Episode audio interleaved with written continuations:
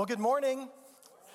Welcome to week four in relationship goals. You know, after a worship service like that, you, you kind of just want to stay there, don't you? It's, uh, it's a, a, challenge to step in and then do a, just a very practical kind of teaching, but that's what we've been trying to do each week in this series. And so I pray that that will be helpful for you today. I hope you'll take notes. I hope there'll be some practical pieces that will serve you in all of your relationships. I want to begin very quickly by doing a quick poll. We've been seeing this uh, video introduction every week, and I just want to go ahead and ask how many people, when it comes to toilet paper, are the over people? Hands up, all right? Yep. How many are the under people? God help you, people. I don't know what's going on with you. Uh, how many of you are the toothpaste in the middle, squeeze in the middle? It doesn't matter where you squeeze it. How many of you are squeeze it from the bottom and work your way up? Yes, the godly people all raising their hands right now. we, we are all so different. We see things differently, we approach things differently, and that's why relationships can be complicated. I want to talk to you about, show you one picture from one other relationship. This is a picture from almost 35 years ago. Um, yeah, this is me and my dear bride who's sitting right down here. Um, 35 years ago this August. And, uh, you know, that day, I remember uh, not all that much about that day, honestly. It's, um, you know, I remember we made a lot of promises. Uh, there were a lot of relationship goals that were talked about. The rest of it is just kind of a blur to me. Um, it was a wonderful day. It was an awesome day, and we've watched the video many times. And uh, so I remember what happened, but I do remember that there was a promise that we made to each other, and it's echo, it, it was an echo of a promise and actually of a challenge in Romans chapter 12 and verse 10. I want you to open your Bibles there because it's going to frame us for today and uh, what we're talking about in this relationship goal number four as we finish this series today. Romans chapter 12 and verse 10, Paul says this Be devoted to one another in love, honor one another above yourselves. Relationship goal number four I want to hit today is this honor one another. Honor one another in your relationships. And this isn't just about marriage. Some of what we're talking about will certainly relate to marriage, but it's all of our relationships.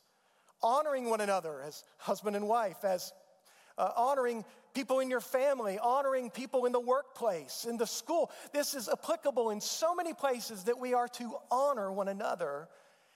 And we want to talk about how do we do this practically.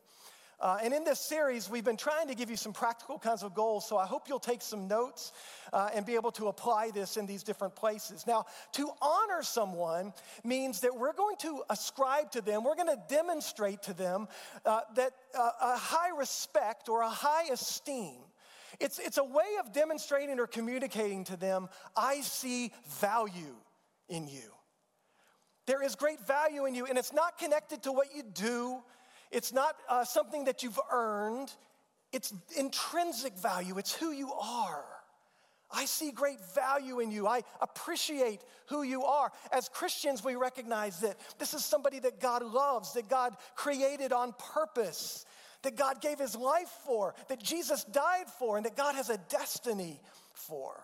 And the Bible is very specific. It tells us there are lots of people we're supposed to honor.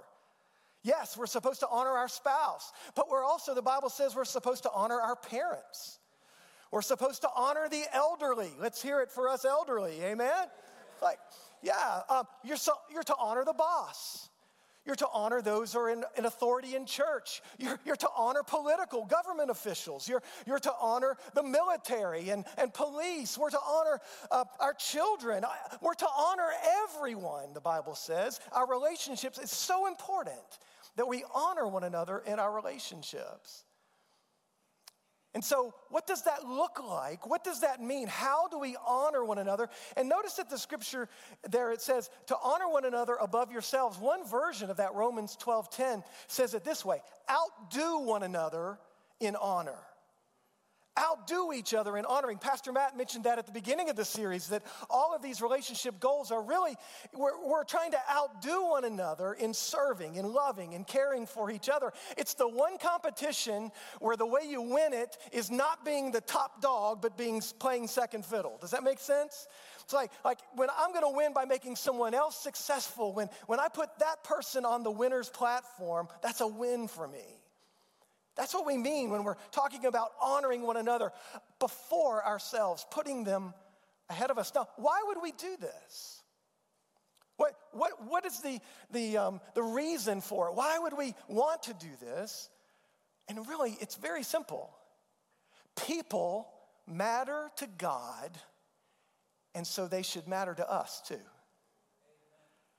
People really matter to God. In fact, you know, maybe you're here today and you're just kind of checking things out just to see, um, you know, what's happening in church. Maybe you've not been for a while. Maybe you've been kind of separated, or or you feel like maybe God uh, has it in for you, or you know, I, I, meet people all the time that say, "Well, the church, you know, the, I'm glad that the ceiling didn't cave in on me when I showed up at church today, because you know, apparently that that bad of a person or whatever." Listen, God absolutely loves you. He so cares about you. You matter to him. And maybe you came in here wondering today, do you matter to him? I hope you recognize you matter to God. He's desperately seeking after you to love you, to encourage you, to draw you to himself. He absolutely loves you. People matter to God. Jesus made this very clear. He was great at honoring people. You know, he, he told a story in Matthew chapter 10. He said, The Father in heaven even knows when a sparrow falls to the ground but get this He knows how many hairs are on your head. for some of us, that's not as hard as it is for others of us. Um, but He does. He knows how many hairs are on your he, you've, you you matter to Him that much. In fact, Jesus finished that story by saying, You are worth much more than many, many sparrows. You matter to God. People matter to God, and so they should matter to us. And that's why this relationship series, that's why these relationship goals, because people matter to God and they should matter to us. Now, today, as we're, we're kind of finishing up this series, we've, we've tried to be very practical. And so today I'm going to give you some specific ways that we honor one another, but I'm also going to hopefully put some tools in our relationship tool belt that will help us honor each other, whether it's husband and wife or within our families, beyond that, or in our coworkers or school, wherever it might be. How are some ways that we honor one another? And I want to begin by, by simply saying this we honor one another when we affirm each other often. Find a way to affirm one another. We, we defend, we accept or, or upholding someone else. I mean, that's what we mean when we're saying we're affirming them. We're confirming their validity and, and, and their worth. Last week, Pastor Matt, when, uh, when he was preaching, he, he introduced this concept, and I'll try to just touch on it today, but I believe I, I really wanted to come back and visit it today. And it, and it comes out of a, a verse in Ephesians chapter 5 and verse 33. In Ephesians 5:33, Paul has been talking about relationships in the household, and then he kind of summarizes something and he says this. He says, "However, each one of you must love his wife as he loves himself, and the wife must respect her husband. Love and respect. What Paul is saying is a very true, very much a truism, and it's a, it's a generality, but I think it's true, and that is that women crave feeling loved, and men crave feeling respected. That's, that's the basis. That's, that's what he's saying. And that this should be a proactive thing on our part, not just reactive, not just when we get in trouble or, or when, when issues happen, but it should be something that we make a way of life. Now, there's a guy that wrote a book about this, Emerson Eggerichs. I'm going to show you the, the book cover real quick. It's called Love and Respect. It's a great book. It's, for, it's a great book for relationships, and I really encourage you uh, to read this book. Grab this book. It's, it's a wonderful book, and it will help you. And, and Eggerichs, when he describes this, he says that, that when that's happening in a relationship, when women are being loved, listen, in ways they perceive and, and understand as love, and when men are being respected in ways that they perceive and, and understand respect, that then the relationship is mutually satisfying. And that's a good thing. It's great when that's happening. But he also said when that's not happening, when part of that begins to fail, we can find ourselves in this thing that he calls a crazy cycle. Pastor, does this sound familiar? Pastor Matt mentioned this last week. And what happens in this crazy cycle is when there is a lack of love or a lack of respect, it brings about a response from the other and it begins to feed on each other. Uh, a lack of love results from her sometimes then in showing less respect. And that less respect will cause him to be less loving, and it becomes this downward spiral, and that's not happy. Now, I'm not gonna ask you to raise your hands if you've uh, ever been there, but I think most of us can know we've experienced that, right? You ever had one of those fights that wasn't a fight? Nobody was saying anything, but you knew something was wrong, and, and it's just, you know, it's just kind of these little, these actions or reactions, and it just spirals down. It's a bad place to be. And when we're, our relationships are in that kind of uh, mode, in that, in that cycle, what's going to happen? Uh, it's going to end in a couple of ways. One, and this is really dangerous, one is that the two parties kind of just distance themselves from each other. And when they do that, listen, they start looking for that love or that respect from other sources. I'll find it at work. I'll find it somewhere else right? Dangerous, right? That can happen, and they live, end up living almost separate lives. Um, it can certainly bring an end to the relationship. It either implodes or explodes. That's a terrible end to it. But there's a third option for this, and Matt alluded to it last week, and that is somebody does Romans chapter 12, verse 10, honors the other one and says, you know what? I'm going to step out of this cycle and stop responding in a negative way, and instead, I'm going to give love even when I don't feel it. I'm going to show respect even when he doesn't deserve it. Now, that sounds tough to do, doesn't it? Stepping out, being willing to make the choice to act lovingly, being willing to make the choice to act respectfully, even when we don't feel it. And then the question becomes well, why would we do that? Because that's really, aren't I being a hypocrite? If I decide to act in a loving way and, and yet um, I don't really feel it? Aren't I being hypocritical when I'm going to act respectfully when he doesn't deserve my respect because of what he did or what he said? No. Why would I do this? It's not based on feelings. I do this in obedience to God's word. I do this because God's word says I am to honor. I should show love. I should show respect. Do you notice what I said when I, when I, when I said how, how men should act? Men should act lovingly toward their wives. Women should act respectfully. Doesn't mean you're always going to feel it. It's not based on feeling, it's a decision for obedience. I will do this, we would say it this way in kind of churchy terms. I'm going to do this as unto Jesus. Like it's Jesus I'm serving. I'm, I'm, gonna, I'm gonna plaster Jesus' face. And no, it's not the Jesus from The Chosen, but that's what we all picture now, right? So, so all right, Jonathan Roumie, there he is. There's his face. I, am gonna plaster his face on my husband, and, and I'm gonna act respectfully as unto Jesus because it's what God's word tells me to do. I'm gonna act lovingly toward her, not because I even feel it in the moment, but because it's what God tells me to do. Somebody has gone first and stepped out of the cycle. Makes all the difference in the world. Now, now you got to be careful here. You got to do it for the right motivation. I'm doing it out of obedience to God as unto Jesus. I'm not doing it so that I get some kind of response from her or response from him. If I'm only doing it because I hope, well, maybe if I do this, she'll act more respectfully. What? That's honestly, that's manipulation. Just trying to, and that's not to last long either because guess what? they ain't gonna react immediately anyway. It's not gonna happen like that, right?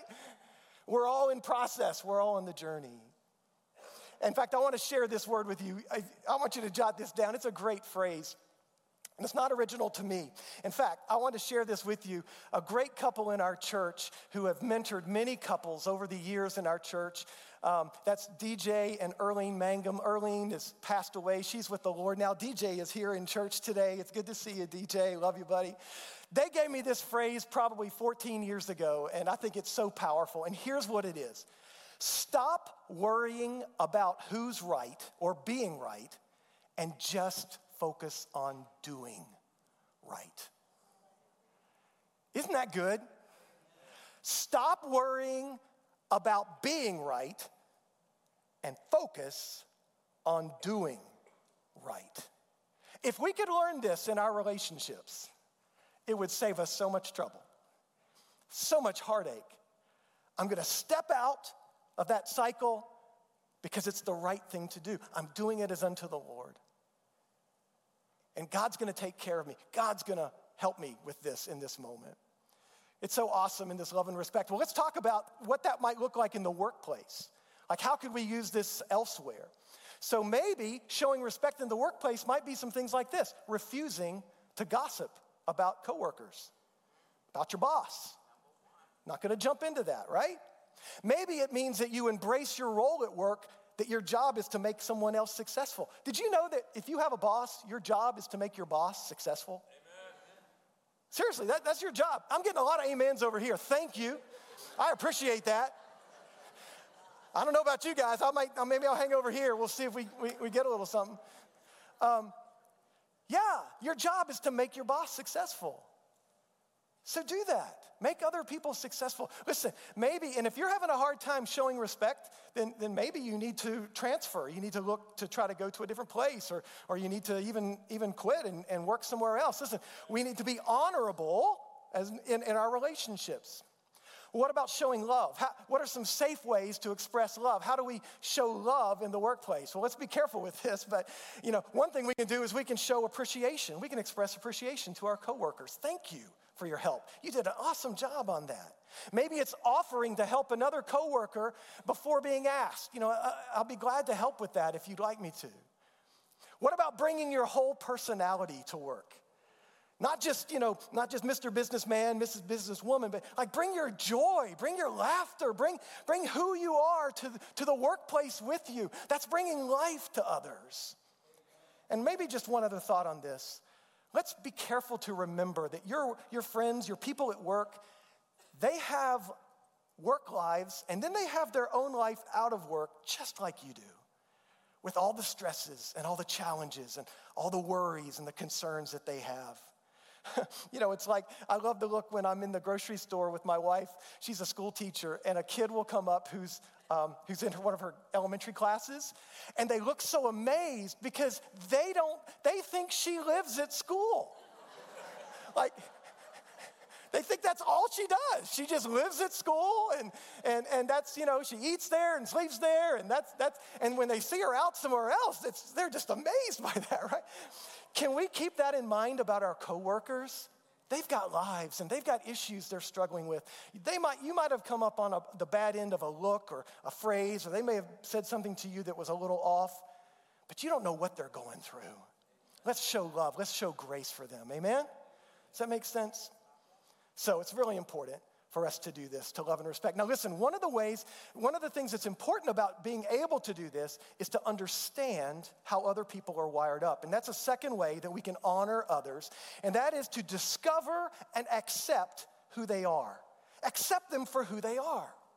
This is how God has wired this person up. Listen, I don't understand you toilet paper people that have to have it hanging under. I don't get that. But I love you and I respect you. Hey, we're different in a lot more important ways, aren't we? We're all wired up differently. In fact, the Bible even talks about this in Romans chapter 12, a little earlier than where we started off today. Romans chapter 12. If you go back, I want to read just a couple of verses here about uh, what the Apostle Paul calls gifts. God has given gifts to the church, and it has to do with how you and I, how we are wired up in our personality. Romans chapter 12, beginning in verse 3. Are you with me? Romans chapter 12, verse 3. For by the grace given me, I say to every one of you, do not think of yourself more highly than you ought, but rather think of yourself with sober judgment in accordance with the faith God has distributed to each of you. For just as each of us has one body with many members, and these members do not have all the same function, so in Christ we, though many, form one body, and each member belongs to all the others. Here it is we have different gifts according to the grace given to each of us. If your gift is prophesying, then prophesy in accordance with your faith. If it is serving, then serve. If it is teaching, then teach. If it is encouraging, if it is to encourage, then encourage. If it is giving, then give generously. If it is to lead, do it diligently. If it is to show mercy, do it cheerfully. Now, there are seven gifts that he's talked about here, and over the years, out of this, have developed this idea of our kind of personality types, or what a lot of scholars call our motivational gifts.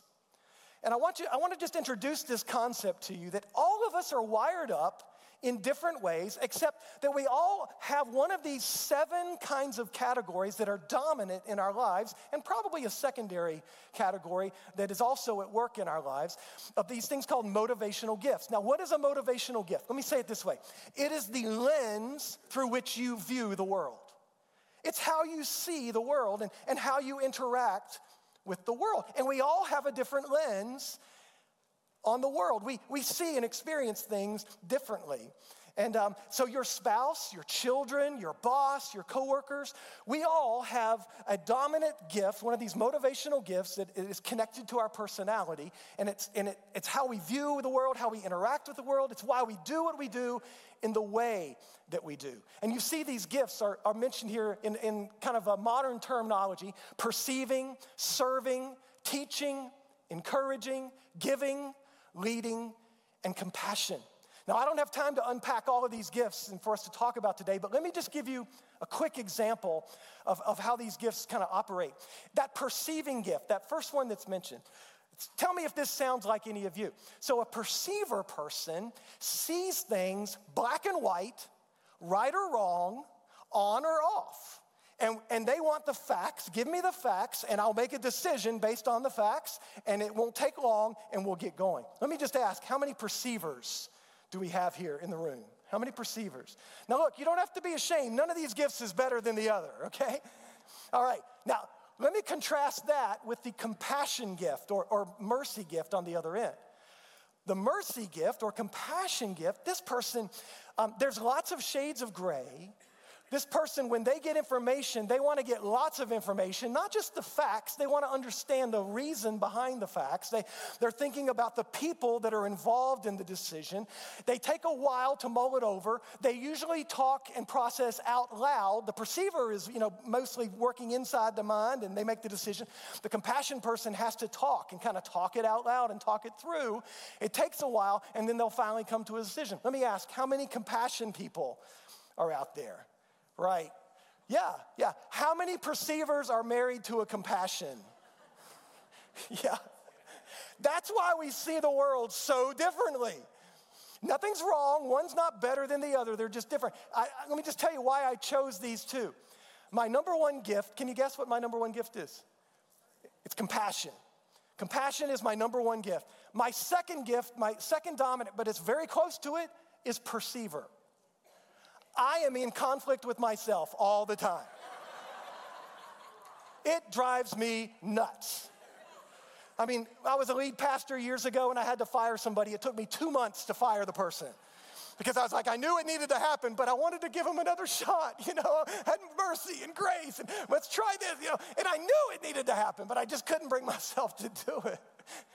What's the point of this? Listen, the point is when you understand that about the other people in your lives it helps you have grace for them and honor them as they go through their process of communicating and making decisions. Does that make sense?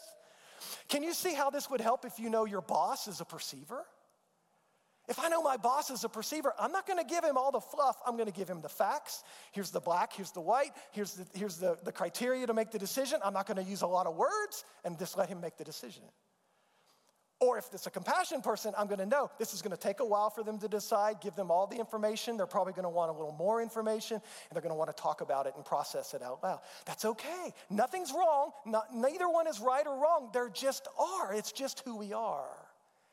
So let me just do a quick poll, and we're going to do this online as well. If you, are, if you would like to learn more about those motivational gifts in Romans 12 and how God has wired you up and, and, and how God can use you and, and how God wants to use you, if you'd like to learn more about that, let me just see. I want to see if we have enough because we would love to do like a seminar. Yeah, I see a lot of hands here. Maybe in the chat, just say yes in the chat. Just type yes there if you would like to be part of that. We want to make that available to you coming up. Now, listen, I told you this is very practical today, right? Uh, but, but I believe it will help us if we can do this, understanding and honoring one another in the ways that, that we are wired up. It's so important. One other thing that um, I don't know if Pastor Matt mentioned it last week. I'll just show you this and then we'll move on. We all have a love language. I know our small groups did some work with this over our, uh, this past week in our small groups. Gary Chapman wrote a wonderful book called The Five Love Languages, and it's how you and I experience love, and we all do it in different ways. There's five major ways, and all of us have a primary love language. And then uh, we also have then a secondary love language as well. You'll see a list of those love languages here uh, words of affirmation, acts of service, receiving gifts, quality time, and physical touch. And so, understanding and discovering how your spouse or your friend or your coworker um, experiences love, how you can show appreciation to them, is really valuable. I'll just share this quickly out of my own life. Years ago, not too long ago, I was uh, spending some time washing my wife's car. I would wash the inside, and then I would detail, I uh, wash the outside, and then I would detail the inside, getting rid of all those slightly used tissues. What is it with you ladies? Tissues, just, I don't, I don't get it, just laying around, you know, not, not, you know, fully used, just slightly used. Yeah, um, anyway, so I would clean those things out and uh, get the car all cleaned up, and she would take off and go to work or whatever, and she'd come back, and nothing.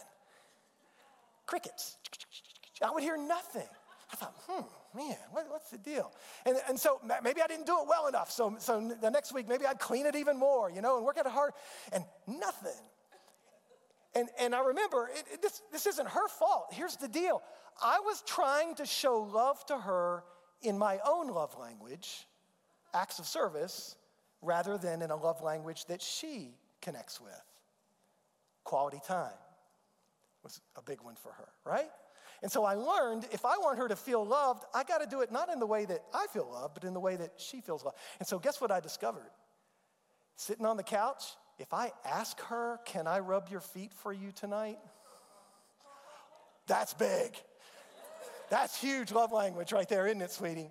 And it pays some dividends sometimes too, I'll just say. But um,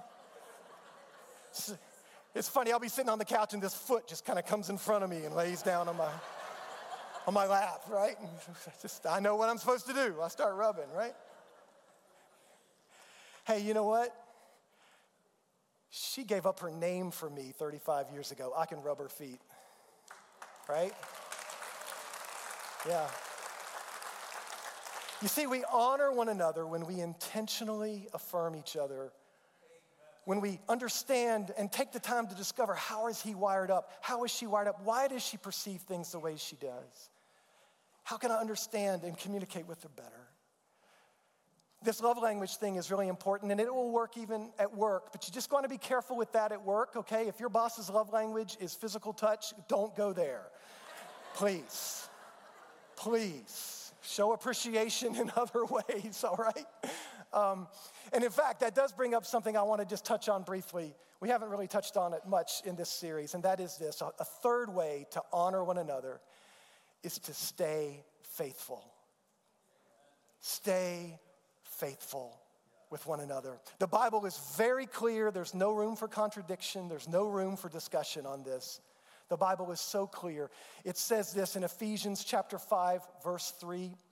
The Bible gives us uh, some clear words. Among you there must not be even a what? A hint of sexual immorality or of any kind of impurity or of greed because these are improper for God's holy people.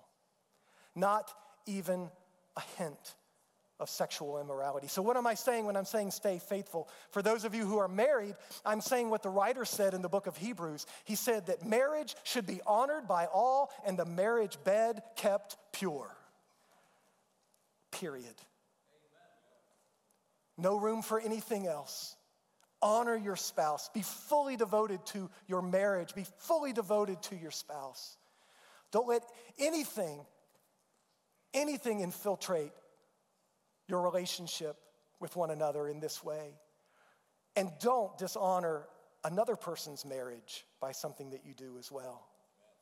For those who are single and watching this today or here in the room today, it's important for you to realize as well. The Bible says this in 1 Corinthians chapter 6. The apostle Paul wrote these words. We're going to have them in just a second, I promise. Do you not know that your bodies are temples of the Holy Spirit who is in you, whom you have received from God? You are not your own. And so he goes on. You were bought at a price, therefore honor God with your bodies. What am I saying? If you're single, you're staying faithful to God. Staying faithful to God with your body. Not even a hint of sexual immorality. You were bought with a price. Honor one another by honoring each other sexually. It's so important. In the workplace, keep those emotions toward the opposite sex, keep those things in check. Let there be nothing impure, no filthy joking, no sexual innu- innuendo, none of that stuff in the workplace. Don't do that. Listen, these boundaries will prevent you, they'll help you and keep you from committing adultery or fornication, which is the ultimate dishonor to a spouse or to someone else. Stay faithful. It's so important. A final way that I, I want to, to encourage you to honor one another is this, and that is to show grace. Show grace to one another. You see, the reality is your spouse, family members, friends, coworkers, at some point, we're gonna mess up. We're gonna make mistakes. We might even sin. There's, we're gonna blow it. And so you and I have the opportunity then to discover, decide, how will I respond to this?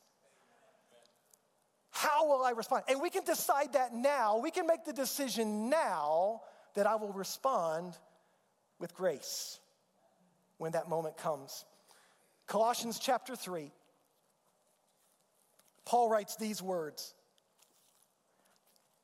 He says, Therefore, this is Colossians chapter 3, verses 12 and 13. Therefore, as God's chosen people, holy and dearly loved, clothe yourselves with compassion, kindness, humility, gentleness, and patience. Let me, let me tell you what that word clothed means. The imagery behind that word, the original word there that's used, is somebody sinking in to a garment that just kind of envelops them. Isn't that beautiful? Clothe yourself. By choice, I'm going to clothe myself in humility, in kindness, gentleness, and patience. Verse 13, bear with each other and forgive one another if any of you has a grievance against someone. Forgive as the Lord forgave you. That word bear with one another, to bear with, that phrase means to hold up under, to stay in it, to be willing to, to stand in it. Put up with each other because God has put up with us. That's what Paul says. That's why we do this. Go back just a few pages to Ephesians 4. And Paul makes it clear about how we communicate with each other is part of this showing grace to one another. Ephesians 4, verse 29, he says, Do not let any unwholesome talk come out of your mouths, but only what is helpful for building others up. Do you get that? Only what is helpful for building others up according to your needs, according to their needs, that it may benefit those who listen. This is how we are to communicate with one another. The grace that we're to have for each other. Now, sometimes, let's be honest, we purposefully wound each other and hurt each other. And I've just got two words for that stop it. Like, just stop it. But there are other times when we wound each other, when things we say or things we do, and we didn't even realize that it happened. But then if we don't communicate about it, it ends up being destructive in our relationships. Amen? So, what if we had a common way of understanding when we've wound each, wounded one another, a way that we can both understand? Because you see, here's the thing especially between men and women, we perceive things very differently. And sometimes we can wound one another and we don't even know what's happened. I want to give you a scenario. Now, this is not a scenario out of my life. You heard that right, sweetie? Okay. Um, this is just a scenario, but uh, just, just catch this. So, Let's say um, after dinner, um, the, uh, the wife in this relationship is already at the kitchen sink starting to work on the dishes, and the husband's coming up. He's getting ready to, to put the dishes in the dishwasher. And, he walks up beside her and he puts his hand on her back. And he's just wanting to show his love for her. And he kind of slowly lets his hand slide down her back. And then his hand kind of stops at this place where there's a little bulge of skin that didn't used to be there maybe years ago. It's just, you know, just a little wrinkle, a little, little thing there. Um, and, and he just kind of stops there for a second and just pats a little bit and just, you know, lets his hand go a little bit more. Right? Now, let me just ask you. His, his goal was to communicate, I love you. Let me ask you, ladies. What did he just communicate to you? You're fat. Right? Now, think about the disconnect. He thinks he's being loving. He's, he's like just saying, I love you. He's not thinking about it. He's just saying, I love you. And she's thinking, he thinks I'm fat. now, is this really far off from reality? Can, no, it's not. This can happen, right? Look at the disconnect in unspoken action so what is she so here's what's going to happen. Either if she doesn't communicate what just happened, what's going to happen? Oh, she's going to communicate it. right? Like like like he's not going to know what's wrong, but he's going to know the temperature in the kitchen just went down 25 degrees, right? Like I don't know what's happening, but she's mad at me about something and I don't even know what it is, right? Let's just be real. So let me just give you this analogy, this simple picture of a way to communicate what just happened. I call it the boulder and the pebble. And so I want you to imagine if I was to take this pebble and drop it here on the stage, what would happen? There'd just be a little, little tick, tick, tick, tick. You'd hear it, but it wouldn't do any damage. Not much would happen, right? But if I take this boulder and drop it on the stage, what's going to happen? It's going to make a loud noise. If it hit my toe, it would really hurt and it's going to do damage, right? So, what if in that moment at the kitchen sink, the wife could say to the husband, Oh, that was a pebble. Or she could even say, That was a boulder. That felt like a boulder to me. What has she done? She's instantly communicated in a way that he can understand that she's been wounded. Something has hurt. And now his opportunity is to own it and simply say, I am so sorry I hurt you. Please forgive me. Not, what did I do? or, what do you mean? Why did, why did that hurt you? Come on, I was just teasing. I was just playing. I was just kidding. No, no, no, no, no. The hurt is perceived and is real. And with the boulder and pebble, she's let you know it was maybe a little hurt or it was maybe a big hurt. And so now we have the opportunity to own it, seek forgiveness for it, and then, then maybe we're ready to communicate about it. Help me understand what I did. Help me understand why that wounded you. Help me understand why that hurt so I don't do that again. Doesn't that make sense? I want to challenge you, encourage you to use the boulder and the pebble. If you have a hard time understanding sometimes why you hurt each other, uh, why this was an issue, you have to agree together to do it. And then again, the key is don't jump to the defensive. I didn't mean anything, I was just playing. No, it still hurt. It landed. Own it. Does that make sense? We're pushing on time. Can, can I give you one more little help? In communication? Are we okay? We're doing all right? So, so, so let's say you had that conversation and now it's time to talk about it. What's a great way to communicate it? Remember what, what Paul said in Ephesians 4:29, don't let any unwholesome talk come out of your mouth, only what is helpful for building others up according to their needs, so that it may help those who listen. So this is a little exercise that um, I was given by some friends of our church. Uh, uh, Beth and David Miller, they run a, a, marriage ministry called Love Like That. Sweet, sweet people. And um, it's called The Floor.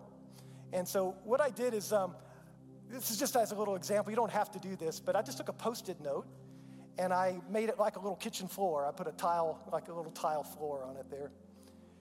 And here's, here's a way to communicate with each other in a way that really honors. Remember, this whole thing is about honoring one another.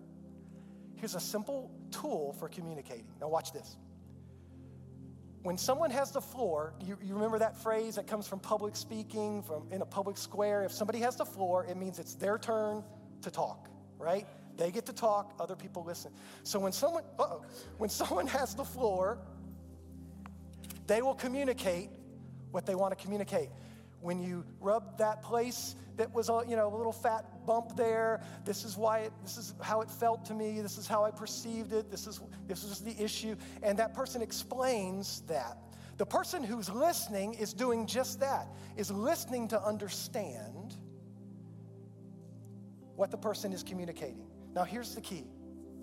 The person who is listening needs to be listening to understand because what's going to happen next is when that person stops sharing and says, All right, I've communicated what I, want what I wanted to communicate, the listener is going to say back to them what they just heard them say. It might be in their own words, but they're going to say, This is what I understood you to say. And they're going to speak it back. They're not, it doesn't mean you agree with it, it doesn't mean it's right. You're just simply making sure you understood what they communicated. And then, that, and, and then they will finish that statement. They'll say, That's what I understood you to say. Is that correct? If it wasn't correct, then the person says, No, let me, let me add a little more meaning. And, and then it goes back again or whatever until the person is understood. And only then does it shift back then to the person who was listening first, now can respond to what they've actually heard the other person say. Does that make sense? This takes a little longer. It's a little harder to communicate this way, but it's so important. And here's the key as a listener, when I'm listening to that person sharing their feelings, I am not reacting to trigger words and formulating how I'm going to react, how I'm going to respond, and what I'm going to say to that. Because if I do, I miss what she's really trying to communicate. If I'm thinking about how I'm going to respond the whole time, I'm not really listening to understand. So don't jump there. Just listen, understand, speak it back to them. This is what I heard you say. Is that correct? And then you're able to communicate and respond in a way. You're responding to what was actually meant, what was actually communicated. And that's how you can honor one another in those communications, in those moments. Don't react, respond. And Paul says, do it, not with unwholesome talk, but in ways that build one another up according to each other's needs. Now, I know that's very practical. Maybe you didn't come to church to get something that practical. But listen, it will help you. And that will actually work not just in a, a, marriage, that'll work in the workplace as well. Let me make sure I understand what you're saying. Is that correct? Now I can respond because we've actually communicated. It matters that we honor one another. It matters how we treat each other with grace. It matters. These relationships matter because people matter. They matter to God and they should matter to you and me. Well, our prayer in this series has been that you've gotten some tools in your tool belt, some, some specific ways that you can work on your relationships and goals for you to aim at in your relationship. But I want you to know today that when it comes to honoring others, there's nobody better than Jesus at honoring others. Jesus did it perfectly. He honored women, he honored people in any kind of status. He understood the value of honoring. And Jesus still does that to this day. He honors you for who you are, He loves you for who you are, not for what you bring, not for the gifts you have, listen, all of that comes from Him anyway. He honors you for who you are. And His desire is to help you with this in all of your relationships. And if you're like me, you need help. I can make a decision to try to do these things, but if I just do it in my own strength, it's probably not going to last for really long. I can do it a little while, but I need His help. I'm guessing there's more of us like me in here than not. We need the Lord's help. I want to invite you to stand with me. We're going to go into a time of prayer and close the service in just a moment.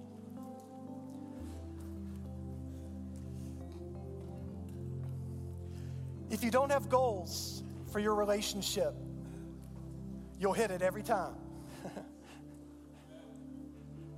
what do you mean you'll hit it? You'll hit nowhere every time.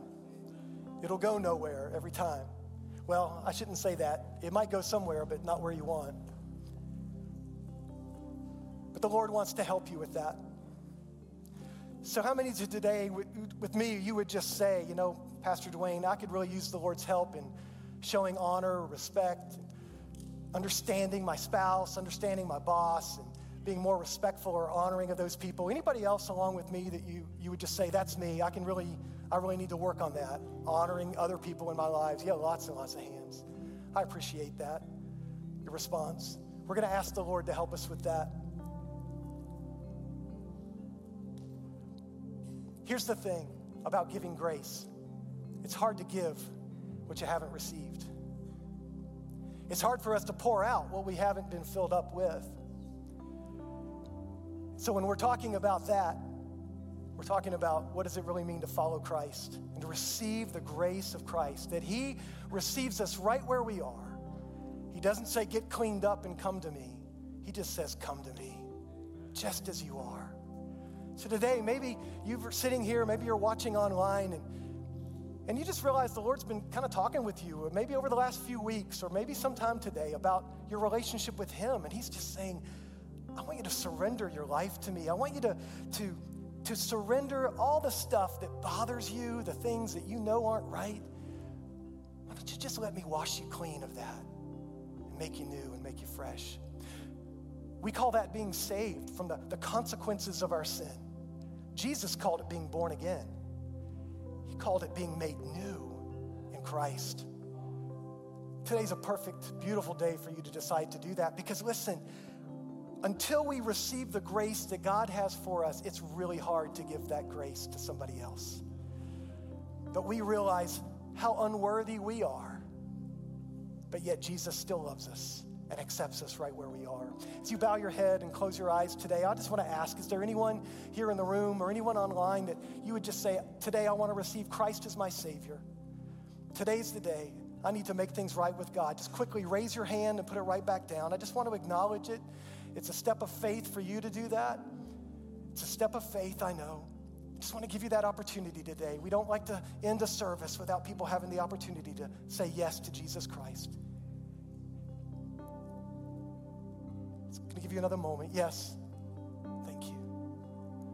Thank you, Lord. In the chat, you can just say, That's me. Just type in there, That's me. So, Lord Jesus, in this moment, we just pray a simple prayer together of surrender to you. Lord, we thank you that you love us and are accepting us right where we are. Would you just pray this prayer out loud with me, everyone, where you are? Lord Jesus, Thank you that you love me. Thank you that you want relationship with me.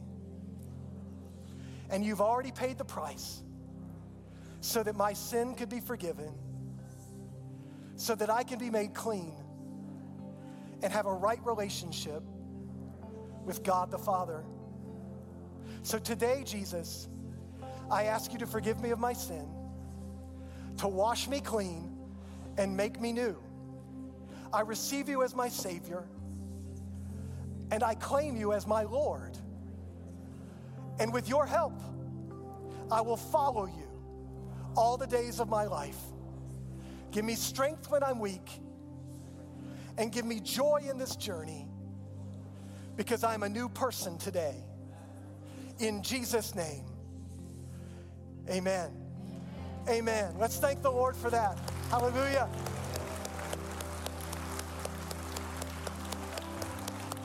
If you prayed that prayer, there's a QR code on the screen. We would love to know. You need to tell someone before you leave today. We have a prayer team down front. You could come and tell them. Let the person know at the welcome desk. We've got resources for you there. And be aware we've got baptisms coming up in about two weeks. And it's a great next step for you to take.